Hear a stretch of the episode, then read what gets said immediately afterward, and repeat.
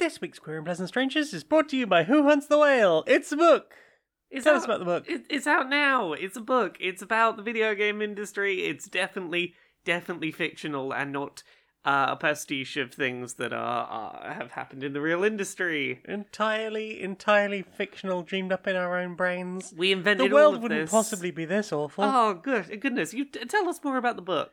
It's funny, but also highlights some things that might possibly going wrong in the real world. As one reviewer put it, it might be a work of fiction, but it's not made up. Which I think captures it really well. Who Hunts the Whale? It's a big silly book that we wrote, and it's Yeah. good and it's funny, and people are enjoying it. We Yeah. have good averages on, Yeah. on, on review sites. Yeah, it's it's saying nice things. Here's a bunch of silly goofs about the video game industry. Oops, now we got to stop and think about the video game industry and how to make it so people can have good, fun, silly goofs, uh, you know, and not have bad stuff going on. Yeah, Who Hunts the Whale? We, we did that. we did.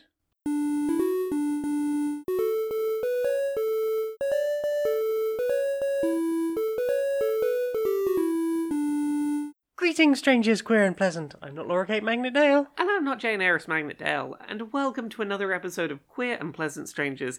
It's a podcast. Two queer trans women, that's us. We're, It's we're, we're, we're wifey types. We are. We have a bit of a catch up every week about what we've been up to media wise, and we do silly voices and skits, and we just try and have a bit of a catch up and a giggle with each other. Yeah. What have you been up to this week? Well, we're having another Steam Next Fest, so I thought I'd give a look to a bunch of demo stuff. So this this this would be things you've been playing. This would be things I've been playing. Well, what have you been playing demos for? Well, I played a game called uh, Plan B Terraform. Ooh. which is a I guess there will probably be a decent amount of terraforming in it, but you are kind of indirectly terraforming. You are charged with making sure the fledgling uh, populace on Mars or on this strange planet rather have have have what they need, and it's kind of got a like a Factorio type idea, but Okay. with without the Factorio devs. Yeah. So it's it's pretty basic. So like you you like okay, there are three. The entire planet is made up of hexagons, bar a few heptagons at the poles. Hmm. Just uh, just uh, yeah, just hide a few things. But uh, it's very impressive considering it is a globe that's almost entirely made of hexagons. and uh, basically, it's like okay, the first thing these people are going to need is a lot of concrete. Like, cool, okay. How do I make concrete? Well, you mine uh, sulfur, I think it is, Okay. and then you use a factory to turn the sulfur into concrete, and then you make you build roads, and you ship the uh, the concrete along those roads to shipping centers, and then the shipping centers will just distribute that automatically to the little settlements. That Makes sense so far. That makes sense so far. The problem is, you don't have enough buildings, starting buildings, to just go straight to mining concrete. Okay. Like, if you could, but you wouldn't be able to do anything else, and there are other things you need. Hmm. So, where you want to start is mining iron. Gonna mine iron, gonna turn that iron into uh, steel bars, gonna turn those steel bars into machine parts. Okay. can use those machine parts to build more factories that build more things, like miners. Yeah. You build more miners, you build more factories, you build more sort of component builder type things. Once you've got a little base of, okay, I've got a constant tick in of all the little things I need to do more, uh, getting of the, of the very basic stuff, you can you can just do that. Run it run it straight in there. It's like, okay, well what next? Well next should finally get around to that concrete. Cool. Okay. I've built enough things, I can do the concrete, I can get the concrete going. I can even I even have enough factories now to build the roads and the stop points on their roads. Yeah. So I have enough inventory to like build that type of stuff. Cool. Okay, now you've leveled up. And the cities that you've been supplying have all leveled up as well. Oh. So the cities now want oxygen as well. So you need to start building atmospheric processors. But they need machine parts and aluminium bars. So you have to start mining aluminium, but also shipping your uh, machine parts to wherever it is you're building your um, aluminium so that you can start combining those into something else. So you're running like logistics all across the planet. You don't necessarily need something of everything in every place, as long as you can get the essential ingredients like oxygen Yeah. and uh, concrete to each of the, the cities. And as you sort of progress up each level, you'll start seeing the little what started as basically just like a lunar lander and like one sort of habitat pod that looks a bit like a shipping c- cargo container. And and maybe there's just a few things strewn or strewn around on the floor, and eventually you're just sort of watching them grow and, and spread out and, and becoming like more of a population. Hmm. It's a really fun little game, but at the moment, the demo absolutely tries to boil my graphics card. Yeah. I don't know if it's something to do with the maths processing for the all the hexagons, or just the fact that I've got a 2070 should be running things okay. I, I, I mean, feel. Look, maybe it's just unoptimized, unfinished game that is using a lot more power than it should because, yeah, we got it running on our dev machine. It's probably fine. Well, it was interesting because I went onto the, the community page to see what it was like. The I, I hadn't even realised it was boiling things the first time I mm. played through it because I played all the way through the demo. I was like, that was really good. You know what? I'm going to do a stream of, of a bunch of demos because I've I've had fun with some demos recently. I think it'd be cool to do. And everyone was like, we're getting like one frame a second. So I popped open my task manager. Was like, oh, my graphics card is almost on fire, and it's using like ninety nine percent of itself. I was like, that's probably not a great sign. Yeah. So yeah, checked out the um, community hub, and there were a couple of people saying, "Yeah, it's great. Boils my graphics card. Don't know why." It And the dev was like, Hmm. "Oh no, it should definitely shouldn't be doing that." it really sounds like they've got some kind of like memory leak that is a uh, uh, like happening with some component that they don't have in their testing Yeah, machines. maybe Like, like, it maybe sounds like there is an a- AMD graphics card or something. Yeah, it's that. It, it, it's like when you find that your PC is running at like ridiculous GPU uh, CPU percent because Mm. your browser has decided I'm going to take ninety percent of your CPU for browsing the internet. It's it's one of Oh, those like, Chrome love to do that. That's why I stopped using Chrome. Oh god, same. But like, it it feels like it's one of those like they've not properly limited it from taking control of the the components or something. Yeah, like my CPU was fine, and my my my uh, graphics card was just like, yeah, help me.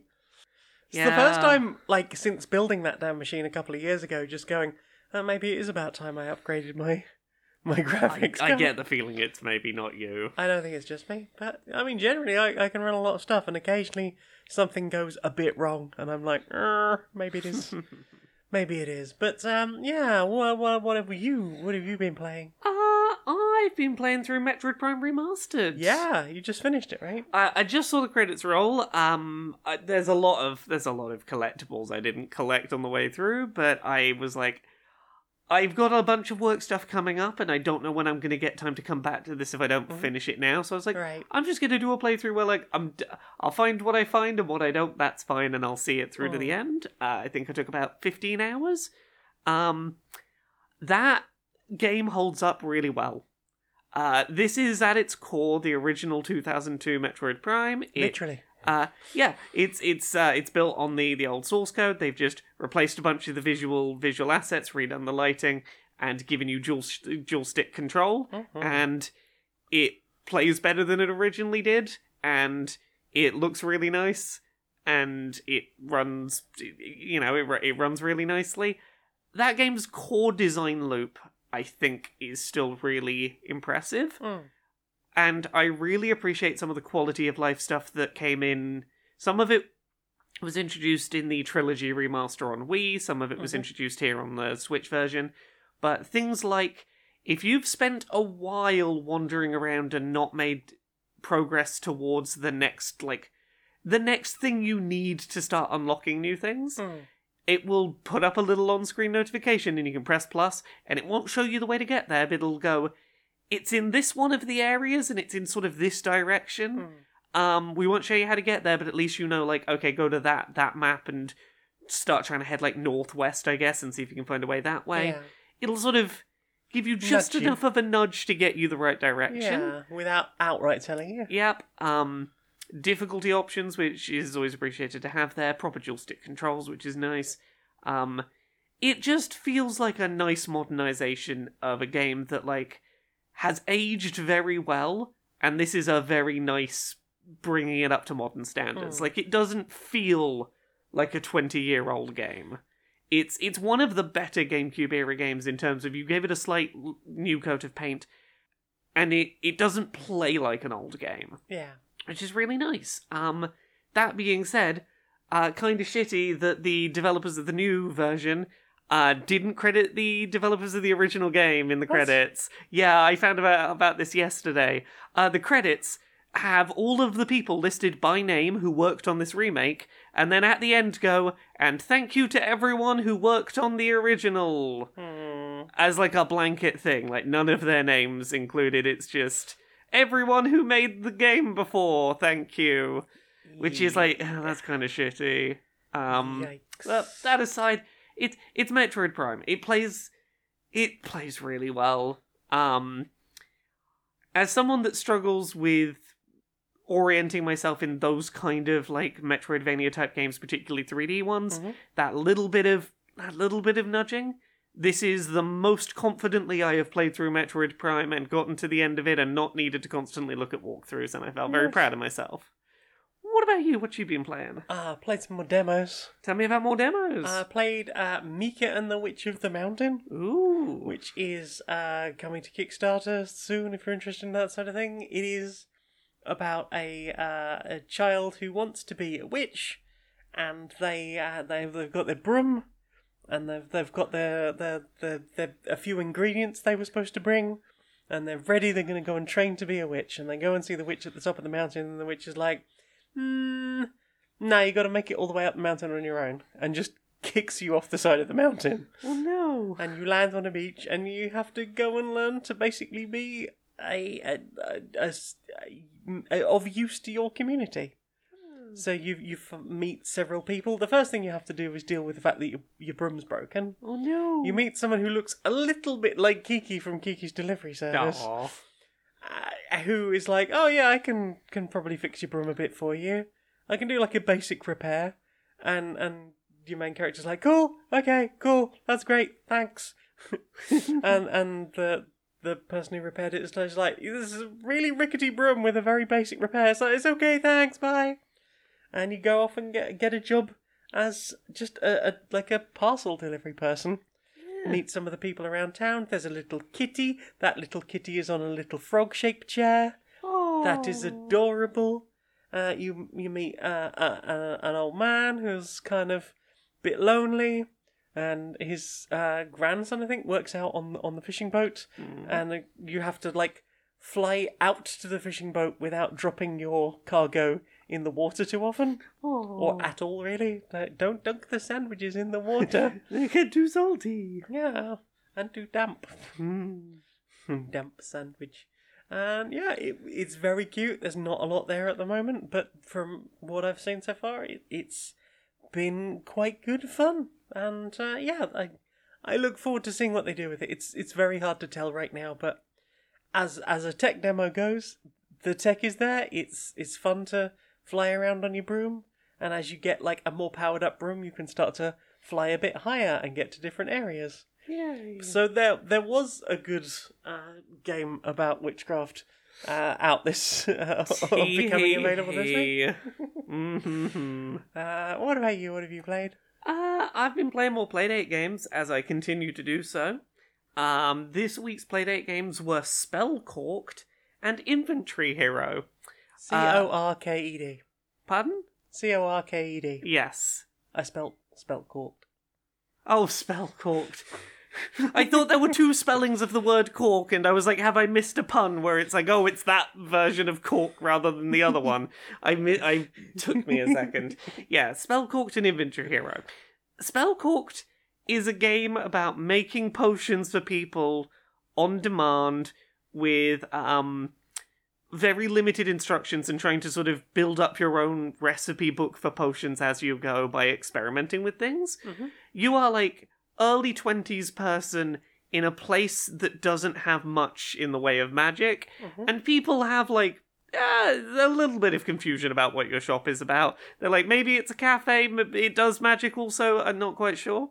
And you try and make little potions for people and send them out in the post that will hopefully make the emotion they want of the strength they want. Okay. Um, so for example, early on, there's one that's about um, uh, trying to make someone like a, a joyful, uh, like a, a strong joy potion, and uh, that starts off with like, okay, I've got coffee beans, and I'm gonna like get use the crank to be my little pestle and mortar, and sort of gr- grind up these Okay. these coffee beans really finely, and do do all this nice sort of prep with them, and uh, in in the end, end up uh, like you've got to mixture your cauldron.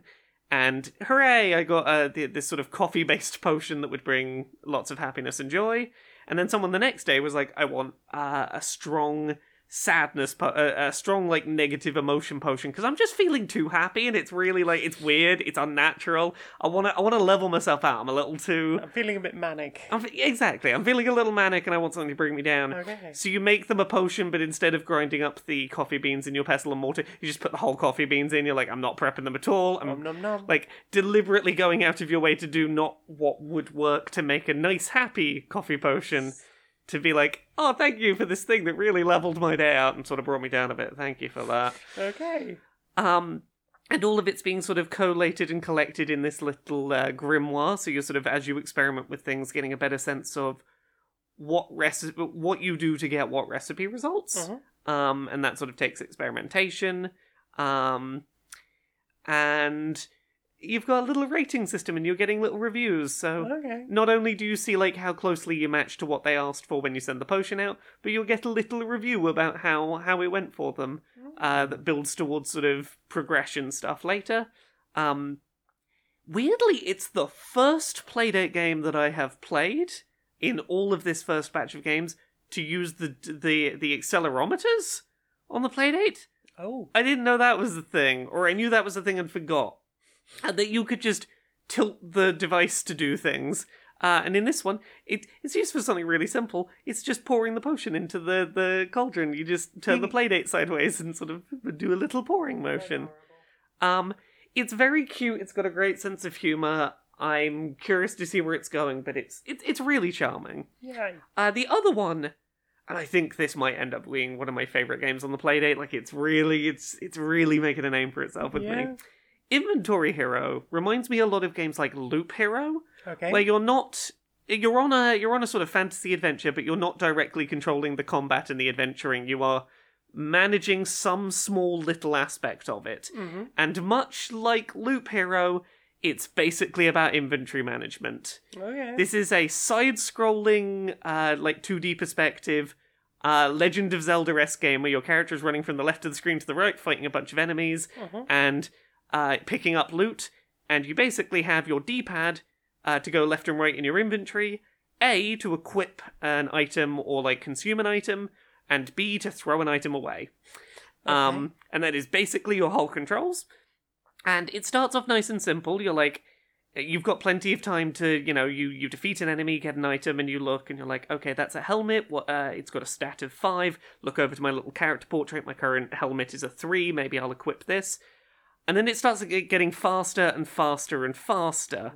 Oh. Um, and you start getting to the point where very quickly your inventory is uh, filling up, and you're maybe just going to start throwing some things away just to make sure you have more space so that you don't miss out on things that could be coming in. Mm.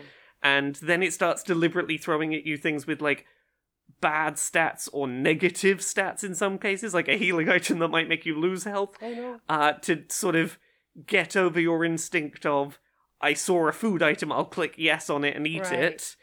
Uh like the first boss fight was one where you were having to like constantly throw like throw mountains of gear out really quickly to find um bombs that you could throw back at the boss to do Mhm. big damage.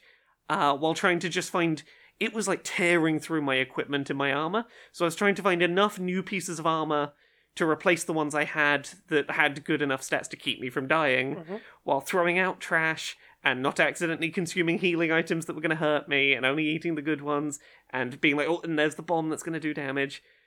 It's just a very frantic game of handling like six inventory slots very, very quickly while a silly little self running RPG is going. Okay. And like Loop Hero is the thing I keep coming back to compare to on this, Yeah. where like the thing, the place where this sort of differs is Loop Loop Hero gives you time to make those inventory decisions. I think it's it's more Yeah, about like You've got a lot of other stuff going on as yeah, well. So Loop Hero is somewhat about like building the the the run you're going to go through and building your build that will survive. This is less about long-term thinking. It's less about like planning for what's coming next, building a build that's going to like be a permanent thing you stick with. It's just we're going to throw loads of things at you and you need to make a lot of very quick decisions about whether that is better or worse than what you currently have and do you or do you not want it. Um and as chaotic as it sounds, it's really fun. It's such a simple little concept, but it comes together so well, and I could see myself playing a lot of this. Yay. It it feels really perfect for like little bursts of play, like while traveling, stuff like that. Yeah. This is gonna be one of those games I I play a lot of. Um, is I'm looking forward to when I when I've got travel coming up where, to bring the playdate because it's such a small little thing, but Yeah. like this is the kind of thing that I'm going to be playing a bunch of on it. yeah. Um, what about you? What have you played this week? Uh, I played another demo. This one's called I Am Future. Tell me about I Am Future. So you are a a, a beardy fellow who wakes up from some kind of uh, cryo sleep. You've been asleep for six years, six days, uh, six years, six months, and five days. So you almost made it to the fun number, but not quite. And you've got no memory. The world is seemingly unoccupied, and it's there's just water everywhere. So it implies that at some point the ocean levels rose to such a point where you've just got the top of skyscrapers to live on, Oh no. and it's quite a nice aesthetic of like that slightly overgrown nature is trying to reclaim the city Yeah. in a kind of cartoony style, and also like a lot of things that were metal are kind of waste now. So maybe you'll just need to like cut them down into like metal sheets, and maybe use the metal sheets. But whatever they were isn't necessarily very useful to you anymore. yeah. And there are sort of weird toxic plants that grow and spread like Mm. dangerous looking germs and things. And you're basically trying to have to sort of fight off the plants, occasionally pulling um, weird little electric caterpillars off of any electrical equipment you have, Oh. because they will basically destroy everything, including your talking fridge. Oh no. You Not your talking fridge. Yeah. Uh, apparently, there used to be a company that would take people, remove their like personalities, and put them into electrical equipment after remodifying them. So I guess the, at some point there was just this some horrible dystopia that we have lived through, and it seems like the implication might be that the person you're playing was the head of the corporation that was doing that to people. Uh huh. So I don't know if I'm supposed to be rooting for this person. That is reminding me a lot of it. I saw a clip of a Black Mirror episode I hadn't thought about in a while recently. Right. That that is reminding me of a lot. Yeah. Oh yeah, no, someone someone who was in a, a coma or something, and their body got put put into initially their partner's brain, and then when their partner got annoyed with ha- uh, their their ex got annoyed with having them in their brain, put them in a little stuffed toy that could only oh yeah. I could only communicate that. with the buttons. Yeah, I vaguely remember that. Yeah, it was a whole thing. It was pretty fucking terrifying.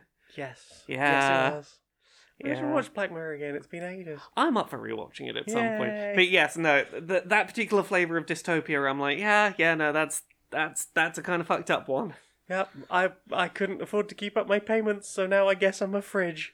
A Ah. quirky, quirky fridge.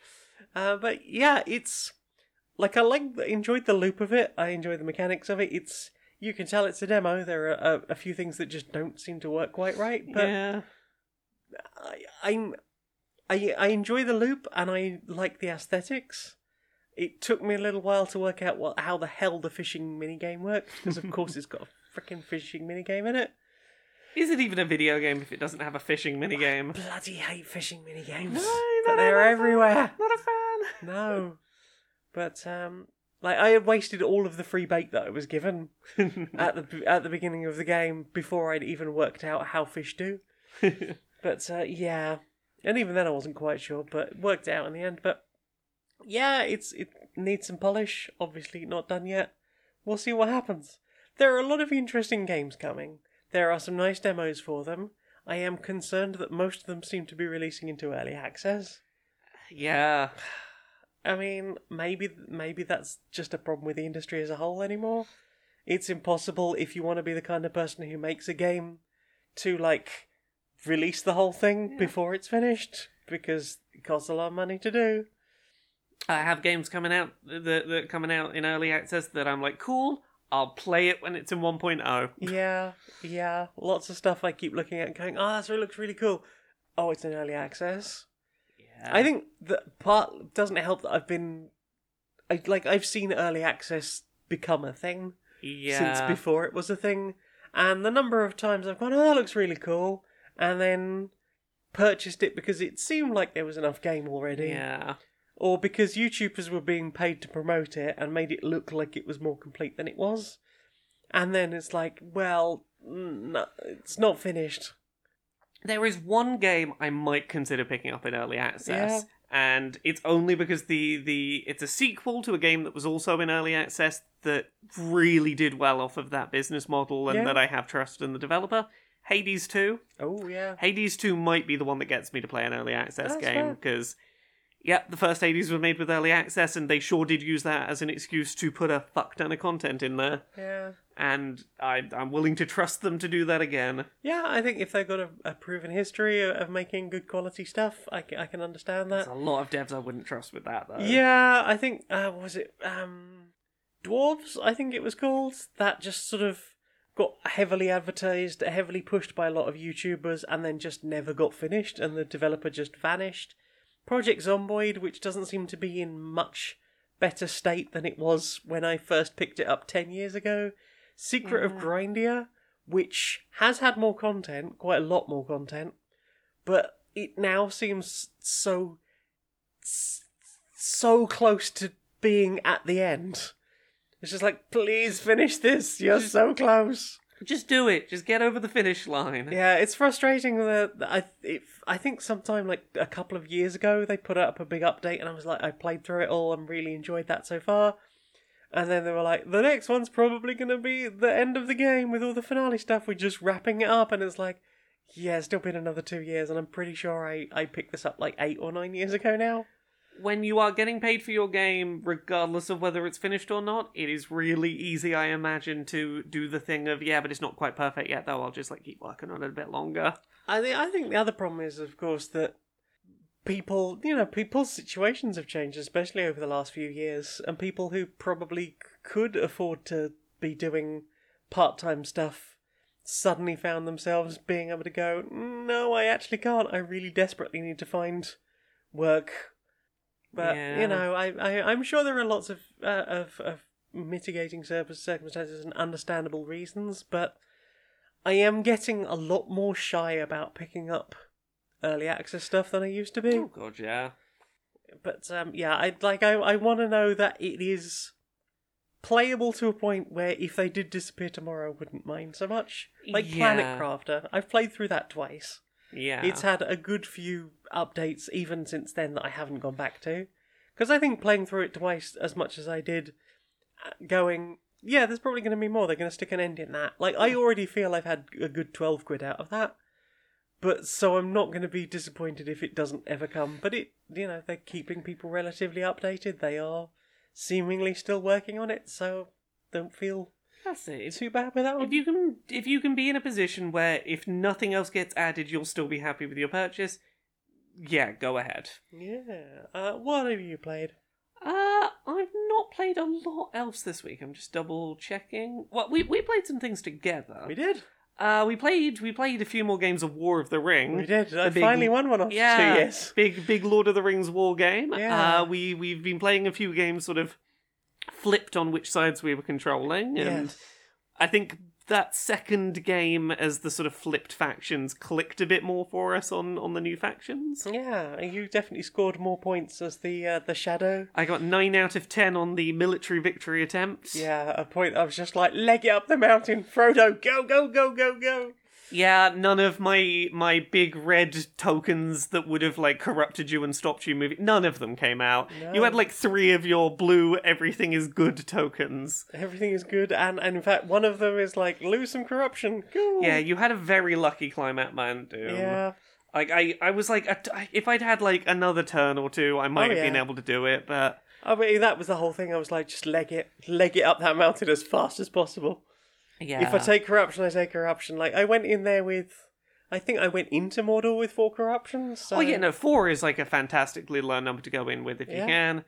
Uh, but I, I got better at working out how to how to do the army stuff and You did great, and so did I. I didn't like immediately lose a bunch of stuff uh, in, in in a really bad way. I didn't reinforce too heavily in any specific area, and then realized I haven't got any reinforcements to put in anymore. uh, I feel like I did a, a generally better job of splitting up the way I split up the party, even Yeah. if I you did lose Strider. I risked Strider and lost Strider. well, no, straight. You were like, "Oh, I don't want to lose Strider," and I was like, "Oh, well, you have the option of losing a random party member, and the random party member just happened to also be Strider." Yeah, that was like the. the I, I think I'd barely left Rivendell. I think I might Yeah. have had like one one turn, and it was. Oh, it was so painful. It's a thing that it happens once, and you're like, "Cool, I I will never let that happen again." I, I don't think it helped that then, like, the following 10 or so strategy cards I, or event cards I picked up were just like. If if if you got Aragorn or Strider in the party, if you got Aragorn or Strider in the party, if you got Aragorn or Strider in the party, fuck! Yeah. How could this happen to me? Yes, the um there are certain party members that are worth just getting out of the fellowship ASAP just to make sure they're safe. Oh yeah. Yeah. Yeah. Uh, what? What about you? Well, well, we also played some more Vagrantsong. We did. We played a bunch more of that. We've, we've, I, we've seemed like we're about to go through a second door. So we're what eight missions in? I think now around eight, seven or eight missions down. I continue to very much enjoy a lot of the ideas they have for missions, Yeah. even if on occasion they're not terribly well explained. Yes. Um, but I generally feel like we've had some very tense encounters. It's Yeah. it's been a pretty good gradual build in difficulty. I mean, I was nearly westbound in the last two missions yeah. because I'd taken quite so much damage and then utterly failed on my uh, self healing rolls. But again, it never felt like we were like had no chance of winning. It was just Yeah. like it, it felt paced to be like we are real down to the wire and we're gonna Mhm. have to spend some resources, but we can do this. we had our first mission where there were consequences for the way we had played certain other missions, Yep. which was quite nice. Uh we started to have like I, I I'm I'm happy that the game seems to be throwing new mechanics at us still. Yeah. Uh and finding new ways to make similar setups feel distinct from each other. yes. And the fact that like we've we've been basically using the same set of uh, was it, six, 12, eight- 18 reversible tiles that have made up different kinds of scenery for different Yeah. types of things and have had various different effects. I am genuinely curious where where the rest of this story is going and, and how much we've got left. And is it just going to be a case of, hey, the the choices you made have locked off certain things, or is it a case of you're going to experience it all one way or another, just in, in Hmm. different orders? Like I am, I'm curious about how that goes. yeah. But yeah, it, it's quite an interesting sort of chaptered uh, situation so far. I'm very curious about a lot of the stuff it's doing structurally and narratively. Mhm. You? You play anything else? What about me? Have I played anything else? I pl- Oh, I played the new Vampire Survivors update. Oh yeah, how'd you find it? Uh yeah, it was all right. Yeah. Some some new bits, not not too bad. There is uh, so. Do you know about the, the new stuff? Have you tried Yeah, it all yeah, out? yeah, yeah. So we basically you uh, th- we have a new level called Bat Country, Mm-hmm. which seemed like it was going to be quite interesting because it's just bats, bats, bats, bats, bats.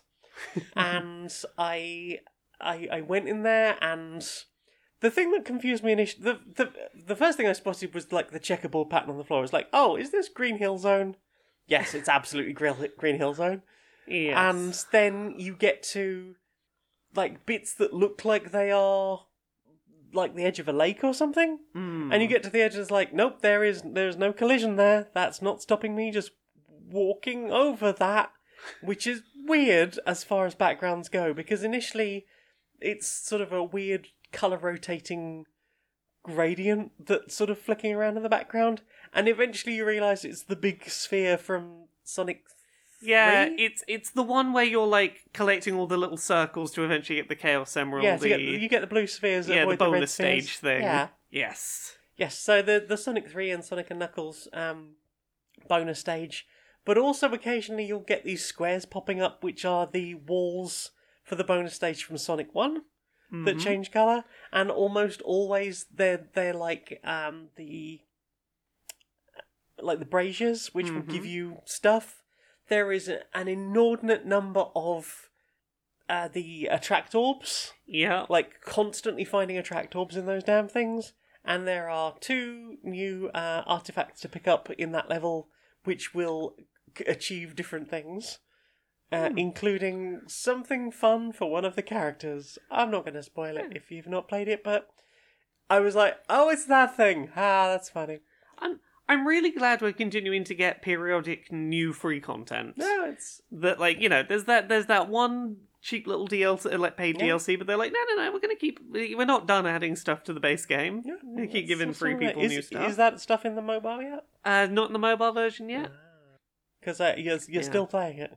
Yeah, a little bit. Yeah, I I had to like take it off my phone because I was lying awake at three a.m. playing another run. It's like I can't keep doing this. That is that is entirely fair. This is unhealthy. Yeah, no, I it it's been my like I've, I'll occasionally have it on while I'm doing a podcast, just be like, yeah, it's pretty nice. Yeah, This is it doesn't require that much Yeah. paying attention to. it's my pretty light dopamine machine. Occasionally, Yeah. once I've set it up, and I just get some nonsense like this going. Wow, that is the lowest frame rate frame rate I've ever seen in this game. Yeah, no, I am I am working hard on trying to work out how much I can break the frame rate on the mobile version.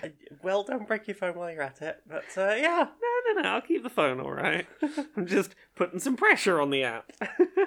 take that the app. exactly. Um, yeah, you played anything else, or is that us? That is everything I played. Well then, time for this. Are you tired of rich white men getting away with all kinds of shit? Yeah. Doing just the worst things to the poorest in society? Yeah. Are you tired just generally of capitalism and capitalists? Mm-hmm. Why not try the all new community Spite Latrine? We've installed a special kind of portal. So now, come on down, have a shite, it's gonna land on a capitalist. Yay! Take that, Boris Johnson. I, I, I, I seem to have a bit of shit on my on on, on my head. Uh, it's not even gold plated. Uh, community spite latrine. It's good. Okay, so chivalrous, it's time to tuck you in. Got your little blanket there. Are you okay? Uh, yes, yes, yes, yes. Okay, and do you do you need do you need a little story before you go- to bed? No, oh no, no, no, Uh, no. uh, maybe maybe a, a, a little little drink of, of, of milk and. No, no, no, no, no, no. Okay, No. okay. I'm gonna put, have to put the lance in the corner of the room. No, no, no, no, no, no. Oh, no. okay, well you can. I guess you can cuddle your lance. Yeah, yes, yes, yes. Okay, there we go. I'm gonna give you a little little top of the helmet kiss there. Yeah. Chilly. Okay. Night, night. Ah, you got you got me. What have you put in your eyes? Oh, what have we put in our eyes? Well, we're we're a little bit behind on talking about. We've watched a bunch more of the Last of Us TV show. Yes. Uh, in particular, we didn't talk about the fact we watched episode three of The Last of Us. Ah, oh, that was heartbreaking. and beautiful and messy and complicated and that was a real that was a real interesting little nuanced story they told there. It was. It's I do want to see that two-hour cut though. Oh god, I want to see that two hour cut. the two-hour cut, cut that was in, enough to. Uh, was it one of the directors? yeah, Saw the saw the two-hour cut and was just crying until it was physically painful. yeah, it's ah, I I don't even know how. Here's the thing. I felt completely wrung out after that episode. Yeah, I still had work to do. the the thing I will say about that episode is it's very rare that like two or three episodes into like a genre TV show, there is a standalone story that is strong enough that if you cut like if you cut like the first five uh, f- uh, first and last five minutes off that episode, you could just have it as a self-contained short film that I think Yeah. would make sense and would be just as impactful and works on its own. It's just a beautiful little bit of short storytelling. It really is. Um, the l- the cover of a song that appears in that Mhm. is fucking great. Mm. It's it's wonderful. I, I, I said I said this when we watched it. I'm usually very critical of straight people playing queer characters. Yes. Um, They and- never get the kissing right. yeah, and my understanding is that in this case that wasn't the original plan and stuff fell through and it's how we got here. But uh, oh, what's his name? Nick Um, Offerman. uh, yeah, Nick Offerman.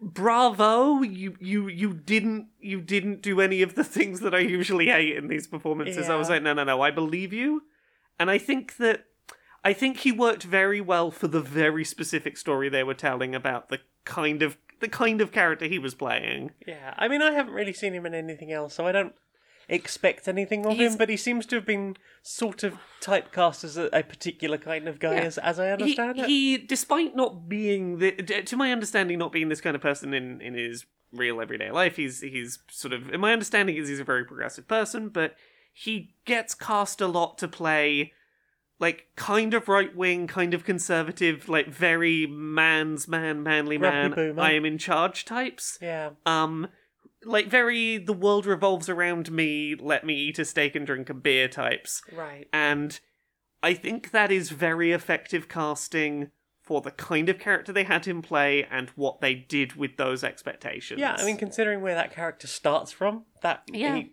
seems like a good choice for that. yeah, it's that whole episode is just like beautifully awkward and sweet and like it it plays with a lot of nuance in ways that I really appreciate. It is a masterful bit of TV that Yeah, I think they did a great job. Yeah. Uh, and then we watched episodes four and five. Uh, which made uh, a series of other changes that I really like. I'm really, I'm really positive about the changes they've been making to the source material with Hmm. this. Um, in particular, uh, and this is a thing that you won't necessarily have reference point for. I feel like they're doing a lot of changes to preemptively like lay the groundwork more for what season 2 will be Mm. because I really like The Last of Us 2. I think it is a fantastic story about complicated people doing complicated things. It's And about revenge and yeah, revenge being it- a bad thing. Yeah, isn't it is. It is a story about like the the cycle of revenge and revenge getting re- begetting revenge, and people not being able to give up and just have what they still have, Mhm. uh, and self-destructive cycles. And I think that this has been like one of the there's you know a lot of the complaints about that were like shitty and bigoted, but like there were some genuine complaints to be had. I think of feeling like there was not a huge amount of ramp up of those themes in the f- in the first game and I can I, I I don't agree with those complaints but I can see them and I think the show is doing a pretty good job of starting to feed in characters having similar loops early to reinforce that as a recurring motif um episode 5 in particular the woman that was running the uh the big sort of militia Yes. I think is a very good example of that. Um, revenge to the point of losing everything in pursuit of it. Fascism. Yeah, well, I mean, e- even outside of fascism, it's the you took something from me and I can't let you get away with that. I can't let you go unpunished. Now I will hunt you to death, and Yeah. everyone you have ever associated with. Yeah. I, I will hunt you to the point of my own destruction. Yeah. And I like there's little things like that that like because she she's not a character from the games. I have heard this. Yep. And I think that her include like there's lots of little tweaks like that that I really liked. She seems like the kind of person that would end up leading the militia that successfully overthrows the Yeah. quote unquote remains of the government. But it's I I like what they did with the the kind of person you have to be to overthrow a a a, a regime may lead to you perpetuating some of the very things you tried to overthrow. Yeah, you might be the kind of person that's perfect for getting the re- regime overthrown, but maybe at that point you should walk away and let someone else Yeah. run a more peaceful situation. Yeah, I really liked what they did. Uh, this all the stuff they did with Henry and Sam. Um, I- oh, yep. Yep. Uh, I really like. I I really liked the tu- the stuff that was. I really like the impact that having Sam be deaf Hmm. had on the story. I don't think it fundamentally changed any plot points, but I think it added a lot of weight to a lot of character interactions Hmm. And presented a lot of dynamics very clearly. Also, I think it helped with expositional stuff Yeah. from a point of view of these characters have to interact in a very specific way. Hmm. Uh, specifically of like Sam and Ellie, yes. and just the way that the writing back and forth has to be yeah. has to be dealt with. It it is, but it's it's yeah. I I think that they integrated that really well and I'm so happy to hear about how behind the scenes how on board the entire crew got with learning ASL to Yeah. make sure they were accommodating while having uh, a deaf ASL user in in the Yeah. cast. That was really nice, but like and as I said at the time, I think that like l- ASL for people who need to be quiet on set right? seems like just the perfect skill to have on any kind of film shoot. Exactly. But yeah, it's every time they've made a change to the source material, I'm I'm very I don't I genuinely don't think they've made a bad change to the Hmm. source material yet. I'm very pleased with this and like at this at this point I think this is telling this story better than the game has done. I I feel like if someone wanted to experience that story, this might be a better place to point them right now. Yeah. And I I think that is sometimes the risk with the video games that want to be cinematic. Sometimes, like, maybe you would just be better off with getting those people to make a good film. Yeah, yeah. Uh, it's it's The Last of Us has been real good. It's intense, but good. Oh yeah, it's it's intense. It's heartbreaking. It's silly sometimes, which is a- nice little It yeah. It's it's it's. Ellie's joke book. it- oh, I'm so I'm so glad that came across from the games. It is, it's so good. Because I, I, I, you need a little bit of levity every now and then to just break the tension of the bleak that is everything. yeah. Ah, it's good. What, what about you? What are you, what are you putting your eyes this week? What am I put in my eyes? Well, I watched, well, watched, watched a couple of things this week. Uh, I watched uh, a couple of videos on the Ableton channel on YouTube. Yeah. I don't have Ableton, I have FL Studio, but sometimes it's just nice to watch stuff about uh, making music. And, and this week I've been learning how to make. I, I learned how to replicate the Amen break uh, Oh, by yeah. the Winstons uh, from Amen Brother, which is like the foundation of hip hop and drum and bass and jungle. So I, I learned how to recreate that, and then I learned how to chop it, and ended up, uh, as a result of that, with YouTube recommending me breakbeat deconstruction from hip hop to drum and bass and beyond, Ooh. which is a video about the history of uh, like sampling breaks Hmm. and like what were the the most common ones? And the the ways they were used? Like for everything from hey the very first sampler could basically record one second of audio. But what if we like played the music into the sampler at like a higher speed by just like speeding up the record? While you played it in so you could get more and then stretch it out, which would lead to like kind of a different sound, but that Hmm. almost became a signature sound for the whole like early movement of, of that kind of sampling. Neat. And then talking about like the way you can trace some of this stuff back. Because I, I don't know if you've ever like looked at sites like WhoSampled It. Hmm. It's like a. I swear that is a thing from something else. Like, Yeah. wh- what is this So, used in? What I've not been used? there directly, but I've recently been getting TikToks of people using that site. WhoSampled It's great Yeah. because there's been a couple of times it's like I know that that tune, but that is not the original one. And who is like, oh yeah, it's here is the original, and here's like all the other things that has been sampled, and it's like it's it's it's cool Yeah. that that's still an option. In an age of heavy copyright IP, that we still have things that are sampled from other things because the remix is absolutely vital. Yeah. But it's it's interesting, sort of going like trying to document something like the Amen break. Here's the Amen break. Here's the different ways it's been used. Here's the different ways it's been used in genres.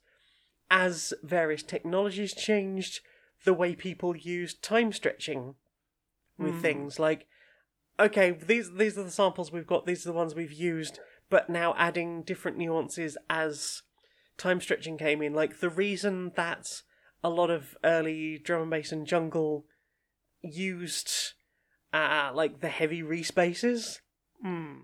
the way they did is because once you put in like the amen break and chop it up to your drum and bass beat Mm. it's sped up but because of that it's pitch shifted up which means there Ah. isn't a lot going on in the low end. So you've got time to like fuck about and put really funky um basses like bass sounds in at the low end while still having that and then like having a bunch of, of room at the top as well. Yeah. it's um really fascinating. It's an interesting history. Uh, what about you? Have you watched anything else? Ah, I've watched some other things. Let me see. What I've I've watched. Uh, we we both watched uh, Defunctland, uh, the history of where in the world is Carmen Sandiego. we did Yeah, continues to they, they continue to put out real good sort Good of like little little in, mini documentaries. yeah Um, this one was about the history of where in the world is Carmen Sandiego, going from uh, edutainment computer game through to public access kids educational game show, uh, and a lot of the the path around that becoming the sort of cultural phenomenon it was, in Yeah. despite of a lot of things that could have gone wrong. yes Um, including the fact that the world was changing yes. like hey this country doesn't exist Yes. between the the time we filmed this episode and the time it happened Yes, the having to adopt all of these facts were correct at the time we filmed. Yes. Disclaimer. Yeah, it's a real interesting little watch. Um uh other than that I'm seeing what else I I I put in my eyes. I I've been reading a book. yeah It's have been a it's while over there It's a while since I've done that. it wasn't who hunts the whale It wasn't Who Hunts the Whale. I've read that many times in the last year, but uh, yeah, I'm currently reading a book because I'm working on reviewing it uh, called 28 Stories from the Section 28 Generation, uh, which is an anthology put together by Kestral Gaian. that's a great name Right. Um, and as you could probably guess and might imagine, it is 28 stories from different contributors, all structured around talking about Section 28. Uh, you know, some of them, uh, I would say probably a majority of them are from people who part of their education in the UK was during Section 28, which, for anyone outside of the UK who isn't queer, who might not know, was a 20 or so year ban on uh, queer education in schools, and very specifically the promotion of homosexuality the promotion of homosexuality. And uh, wha- it's one of those things that, even though no one was ever prosecuted under it, the I I really like the uh, the um, comparison someone makes in this book to the Panopticon. It, you don't have to be punished if the threat of punishment is anyone could be watching, anyone could report, and I don't want to test test the limits and see what the punishment is because I don't want to be the first and find out. live in fear of your neighbours and children Exactly. Live in fear of anyone could report you, and that creating a sort of uh, society of, of silence around queer identity that had a profound impact on a whole generation of, of queer youth. Uh, but there is also sort of in there stories from people who uh, who are older, who uh, finished school before Section 28 came into place and felt the impacts of it happening despite not being in school. Uh, sort of talking about things like being a young adult who is just starting to feel ready to come out, and then suddenly it feels like every queer person has vanished because they're all trying to keep their head, you know, keep their heads down because of all the sort of um, uh, homophobic rhetoric that was going around in order to get it passed. Mm. People who didn't necessarily live through it while in school uh, and came into school after it had already repeal, uh, been repealed, but still found that that culture pervaded because it had become such a big part of how people had been taught to To teach. to teach.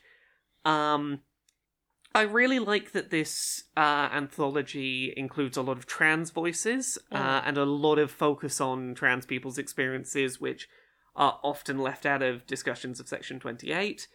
I like that a lot of these cis queer voices that are in there acknowledge the parallels to what's going on with the trans community right now, and very specifically, there's a lot of good stories in there that that do the thing of saying, I lived through it, it's happening again, I can see they're trying to do it to trans people now. Mm.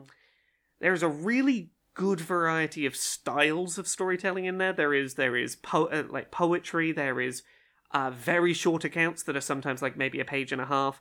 Um, you might have like a 25 page back and forth between two people done as a conversation. There's a lot of different types of storytelling Yeah. used to break up flow, which I think is really important for an anthology that is heavy and very serious going, and everyone is talking about the same topic from different perspectives, but like there hmm. is a lot of, and here's another story about how terrible that thing was.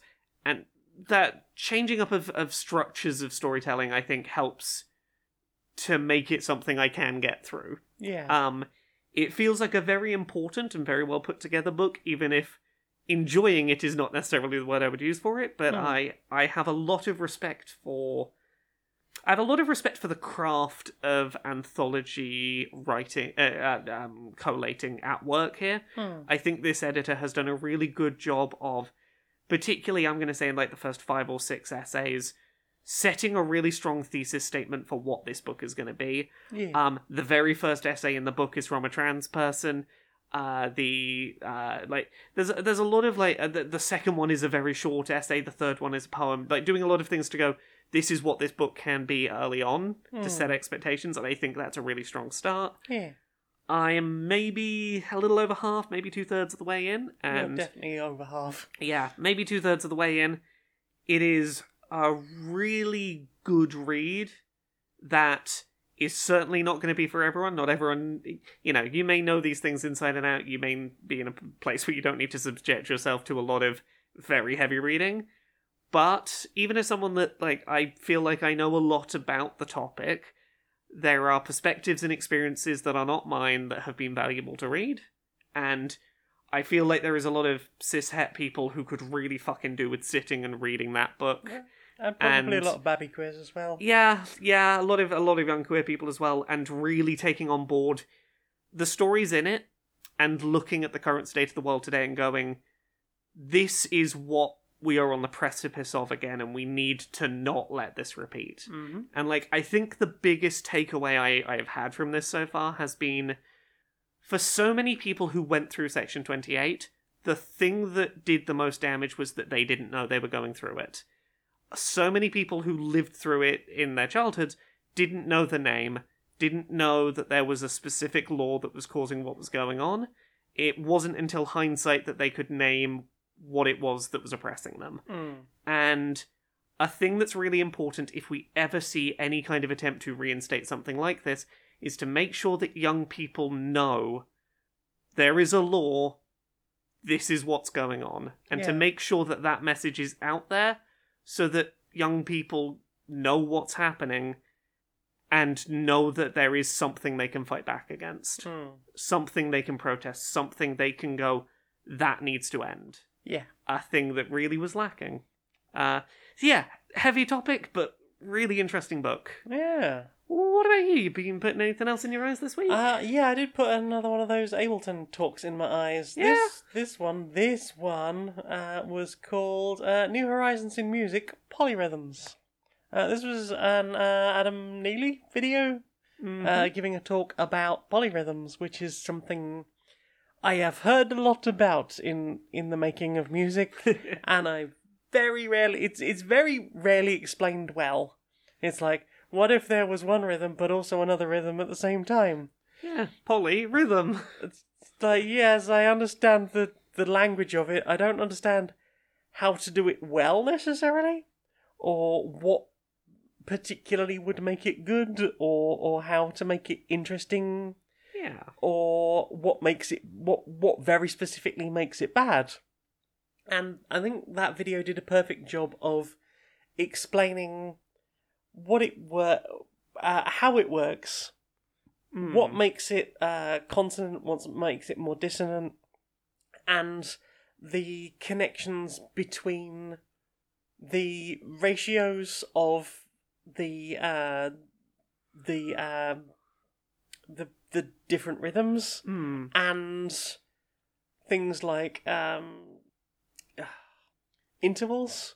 Yes. So things like uh, playing an octave is two to one, which Mm. is a very easy to explain polyrhythm. Yeah.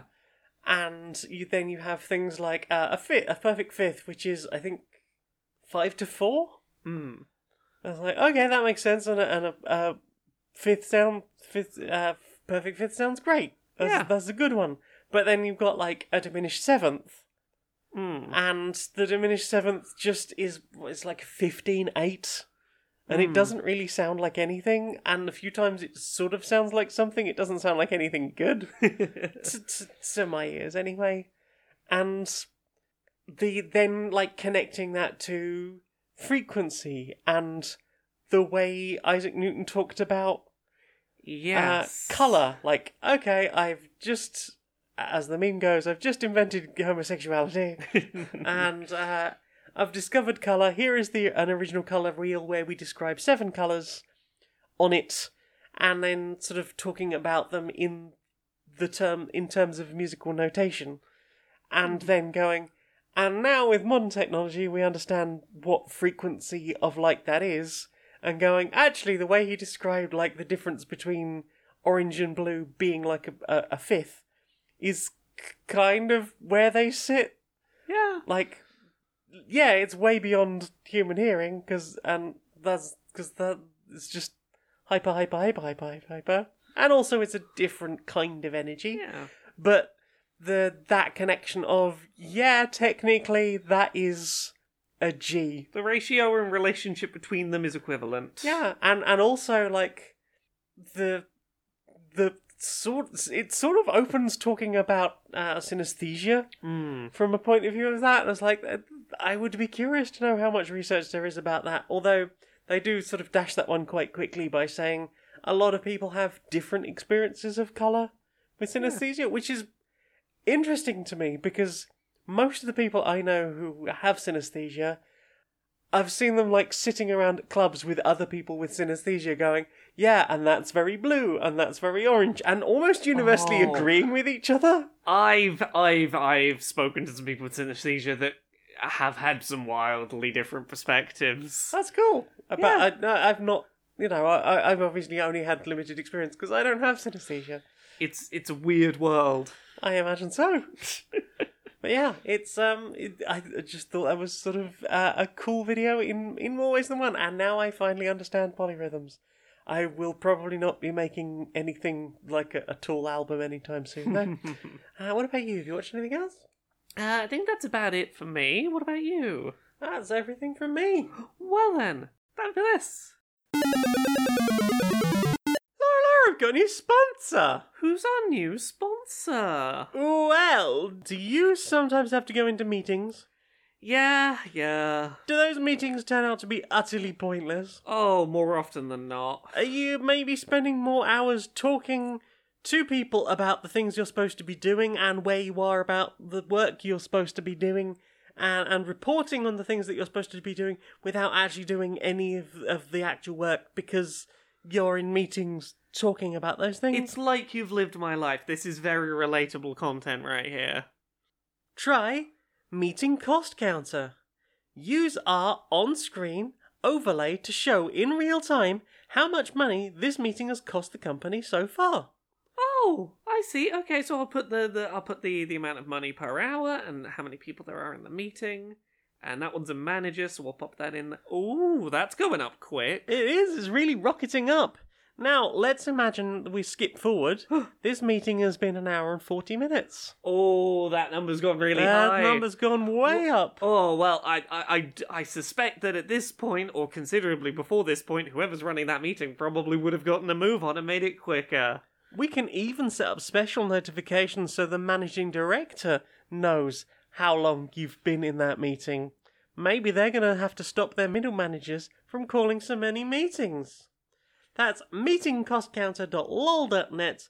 Enter the code Q and PS246 probably, and you can can get this to get your managers out of fucking meetings and you stop wasting time having to socially interact with people you probably don't like very much. Just let me get on with the work.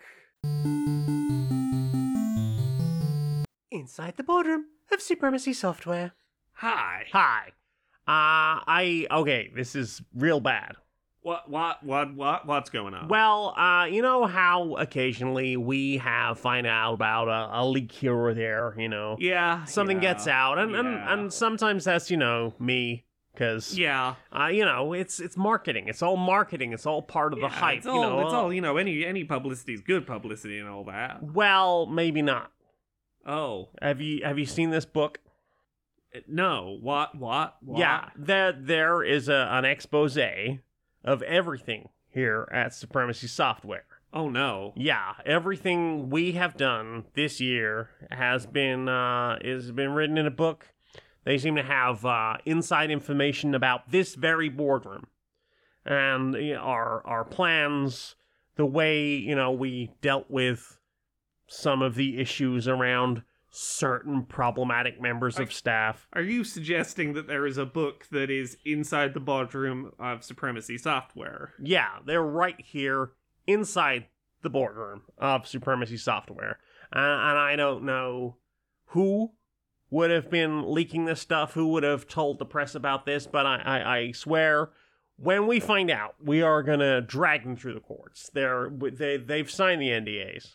They've Yeah, signed the yeah. non-disparagement agreements, and I am ready to just go out and you, you, write that down. You write that down. Yeah, get me coffee while you're at it. Yeah, get me another coffee as well. I knocked this one over and cleaned that one up. you are a fucking genius. I know. I kind of wanted that coffee. I mean, it's worth it for the. uh Oh, it's gonna be fun watching her mop it up. So, what have you put in your ears? What have you listened to? I've put a couple bits of new music in my ears. I listened to some new songs this week. Uh, I listened to a song called "The Last Great Sweetheart of the Grand Electric Rodeo" by Sarah and the Safe Word. Okay. Uh it is it's it's got the energy of, of like a fun storytelling kind of song without having necessarily a lot of plot actually happening. It's it's very visual storytelling language without really going anywhere. Mm-hmm. Uh, it's got a fun mix of like rock guitars, um, sort of classical string instruments, a lot of cowbell thrown in. It's a very lyric forward song. There's a lot of like world building and trying to set up a setting. Uh, lots of talk of like vampires versus robot cowboys. Like, there's a lot of interesting stuff going on there, but there's also, um, the song's a little like on the nose lyrically at points, and I found it amusing. I do, I. There's a little bit of it feels like it's trying to lyrically pat itself on the back and go, "Don't you see? Don't you see how smart a thing we've just done?" And I'm mm. going to read you a small segment of the lyrics to give you a sense of what I mean there. She was raised in the middle of nowhere. The middle of nowhere was the actual name of the town she lived in. She actually lived in the middle of nowhere, and that's how the story goes. Like a little, you you see the sort of like, ah ha ha, we did the. Did you see? Did you see? We oh that oh we did it oh we did that. And like I don't hate it in context, but there's part of me as a writer that really that really cringes at the choice. I'm like, okay, uh, okay, okay, but I, I had a fun bop to it. Yeah. Um, I listened to a song called "Dude, Where's My Skin" Oh. by Schoolyard Heroes. Uh, femme vocal, very like heavy guitar rock. Um, the kind of thing that's like I imagine you'd listen to in the back of a beat up car with a bunch of friends going down the motorway. Um, right, you, you get the vibe. Yeah. Yeah, like it would be on a it would be on a cassette player that someone that had a wire coming out of the cassette port that you could plug into an MP3 player. It'd be like that. Um, but the vocal line is more sort of like go- gothic rock in places. That sort of like very melodic, very gentle, into more shouty rock. Um, yeah, it's it's an interesting contrast. Uh, I also listened to a track called "People Pleaser" by Yet to Bloom. Uh, another sort of femme vocal rock track. This time about trying to be a people pleaser to a self-destructive degree. Oh, I can't imagine finding find, finding a song like that relatable. Uh, not being sure who who you are when you either fail to people please or nobody needs you to people please. Um, I think that the track works really well by having a sort of softer femme vocal in that it it feels like it's sung from a, fe- a feminine perspective uh, with the sort of expectation of labor for others that that perspective can come from uh, and uses lots of ethereal sounds for sort of emphasis on lyrical content about feeling lost and unclear it is a well-made song that i think achieves what it's trying to do really well Hey.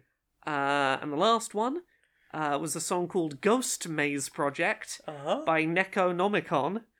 Amazing name. Uh, it was a really intense six minute track that mashes synths, a lot of dance music sounds, uh, a lot of rock music that I would describe as like dance dance revolution rock.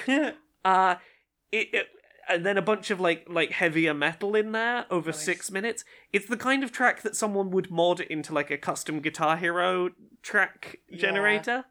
Um, it's unapologetically grand, and I do respect how effectively it weaves between these wildly disparate sounds and energies uh, at high speed. Mhm. It feels like a very grand track. It doesn't feel six minutes long.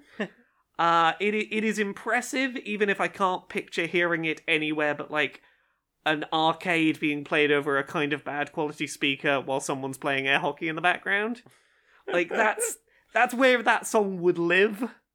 Yeah. Uh, so yeah, those are some new bits of music I listened to this week. nice. What about you? What about me? Uh, we listened to the uh, Ralph Bakshi Lord of the Rings uh, movie soundtrack. We did.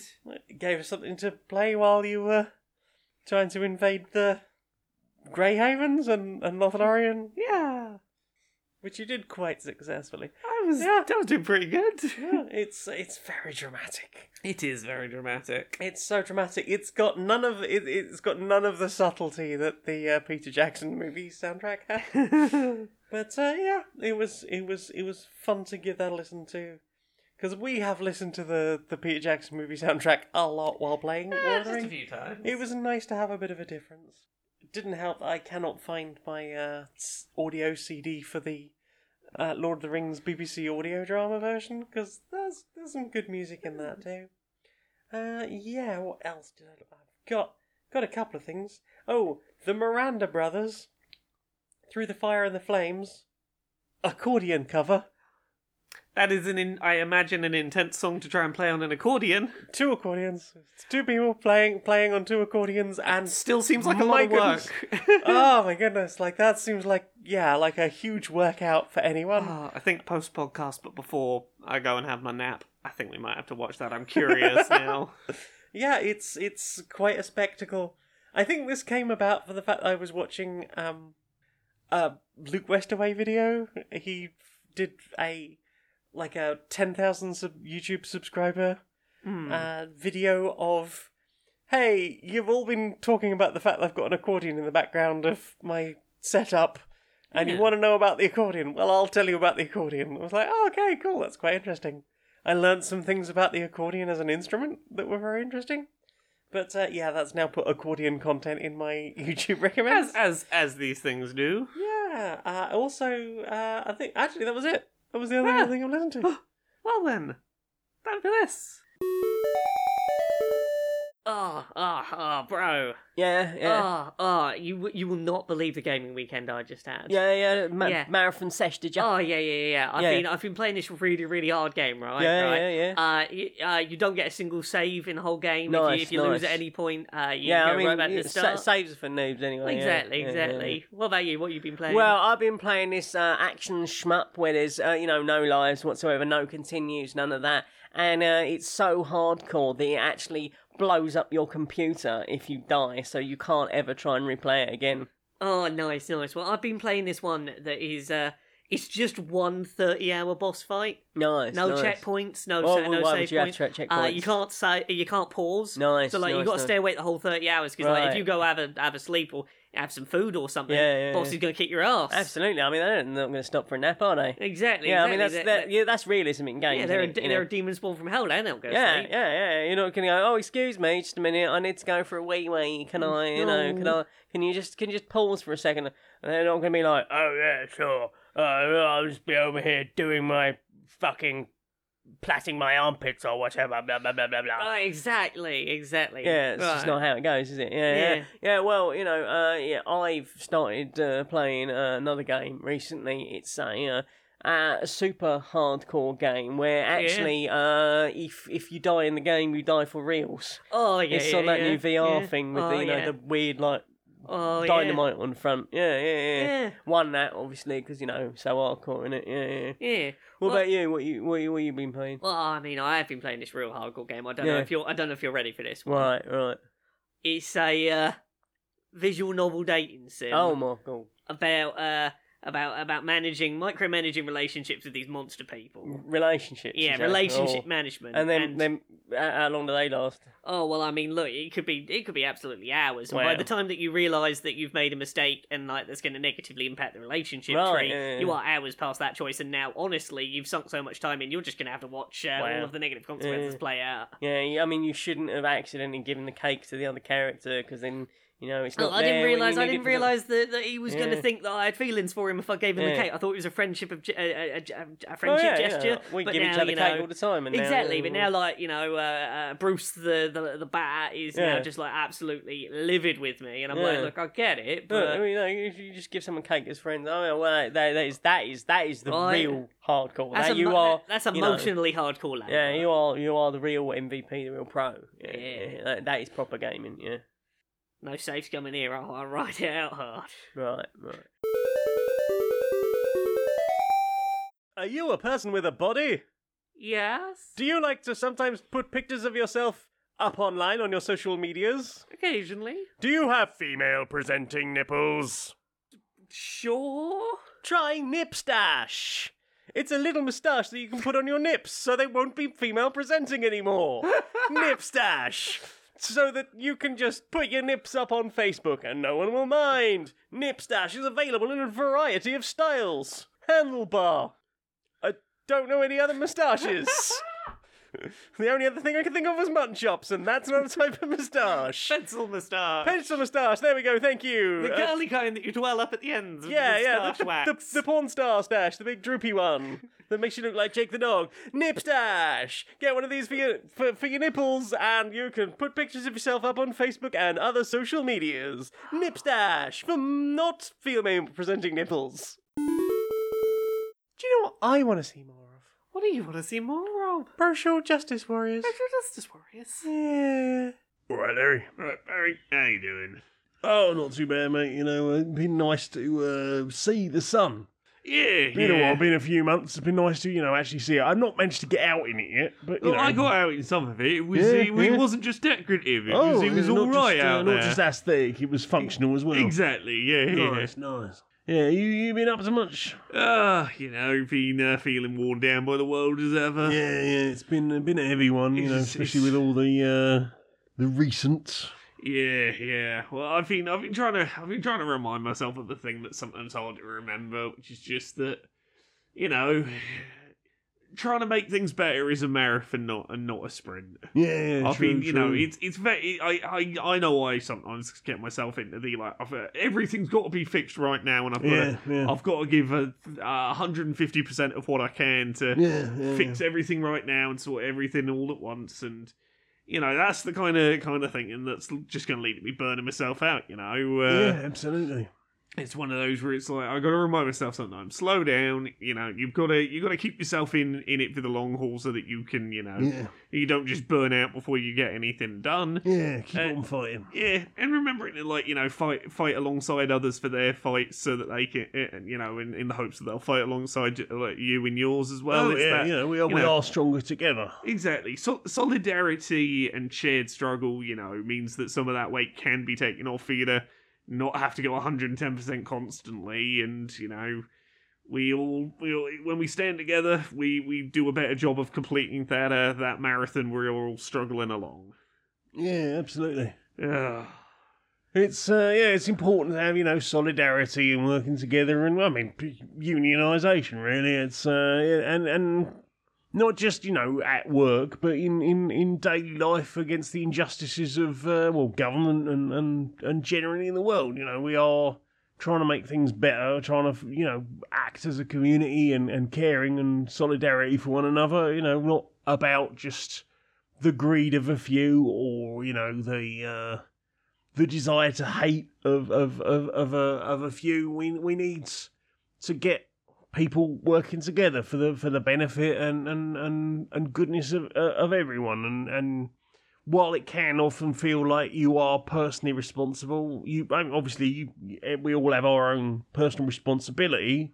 But you know, you are not expected to solely solve the world's problems, merely to you know do your part and and and be you know be a part of that in, in the ways you can. And, and obviously, different people are going to have different ab- ability to do that, innit? Yeah, yeah. Yeah. Fancy hug, mate. Oh, yeah.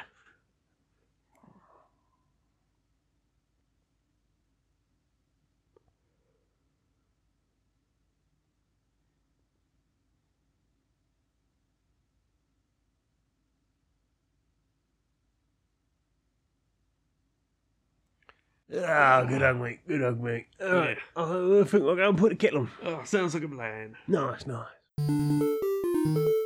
It's the final book.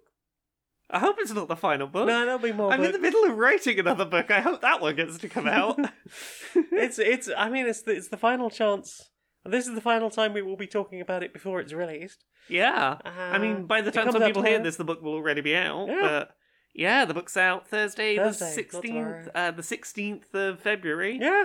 Uh, which for us recording this is like uh, a day and a bit away. Day and a half. It's Yeah. it's uh it's it's uh, Hawaiian Stab Captain Cook Day. 14th of February. Ah, uh, sorry. To, today, I thought I was like February sixteenth. February 14th today. yes. Today today is that day. Yeah. or corporate mandated love day, whichever you feel uh, is more appropriate. I mean, that's the one that I uh, I, I throw around. but yeah, Who Hunts the Whale? Tell us about it. It's uh well, I mean we we opened with it. It's a satirical novel about the video game industry. If you are the kind of person who listens to shows like Podquisition or reads the work of Jason Schreier, then you might be interested in this book that we've done. Also, if you just like silly content and puns and parodies and queer people and laughing at rich white dudes, then this is probably the book for you. Pick up the book that our development editor accused of being too mean to men. Yeah, it's not. There's some lovely men in this book. Yeah. Just none of them are in positions we're, of power. We're just being mean to the men that are billionaires. Yeah. Well, they're probably billionaires. I don't think we have an outright stake, but they're almost certainly billionaires. I mean, they're rich enough that I don't feel bad being mean to them. Absolutely not. Uh, yeah. So what? What, what else you do though? Ah, you can find me at Laura K Buzz pretty much everywhere on the internet. Laura K Buzz on Twitter, Twitch, YouTube, TikTok, Patreon. That's the one that pays the bills. Uh, yeah, you can check out my coverage that is currently going up on accessibility. Uh, this week's episode is about split controllers as accessibility and maybe talking about the fact that it'd be great if Sony would let people use their new VR split controllers outside of a VR context. That would be a good idea. That would be a good idea. Go watch Not the just in video to menus. find out more about why. Mm-hmm. Uh, what about you? Where are you on the internet? Well, well, I have a link tree. It's linktr.ee slash Janiac, J A N E I A C. You can find all my links. You can find links to me making music or writing about stuff or all the t shirts I've designed. You can go support all that stuff. Or you can just give me some support on patreon.com slash stoned monkey radio. For as little as a dollar a month, you can help me justify a 76 hour work week. For a little bit more than that, you can get early access to Queer and Pleasant Strangers and just about anything else I make. So, uh, yeah, that's all the important stuff, Laura. You us out, please, darling? Until next time, be a stranger.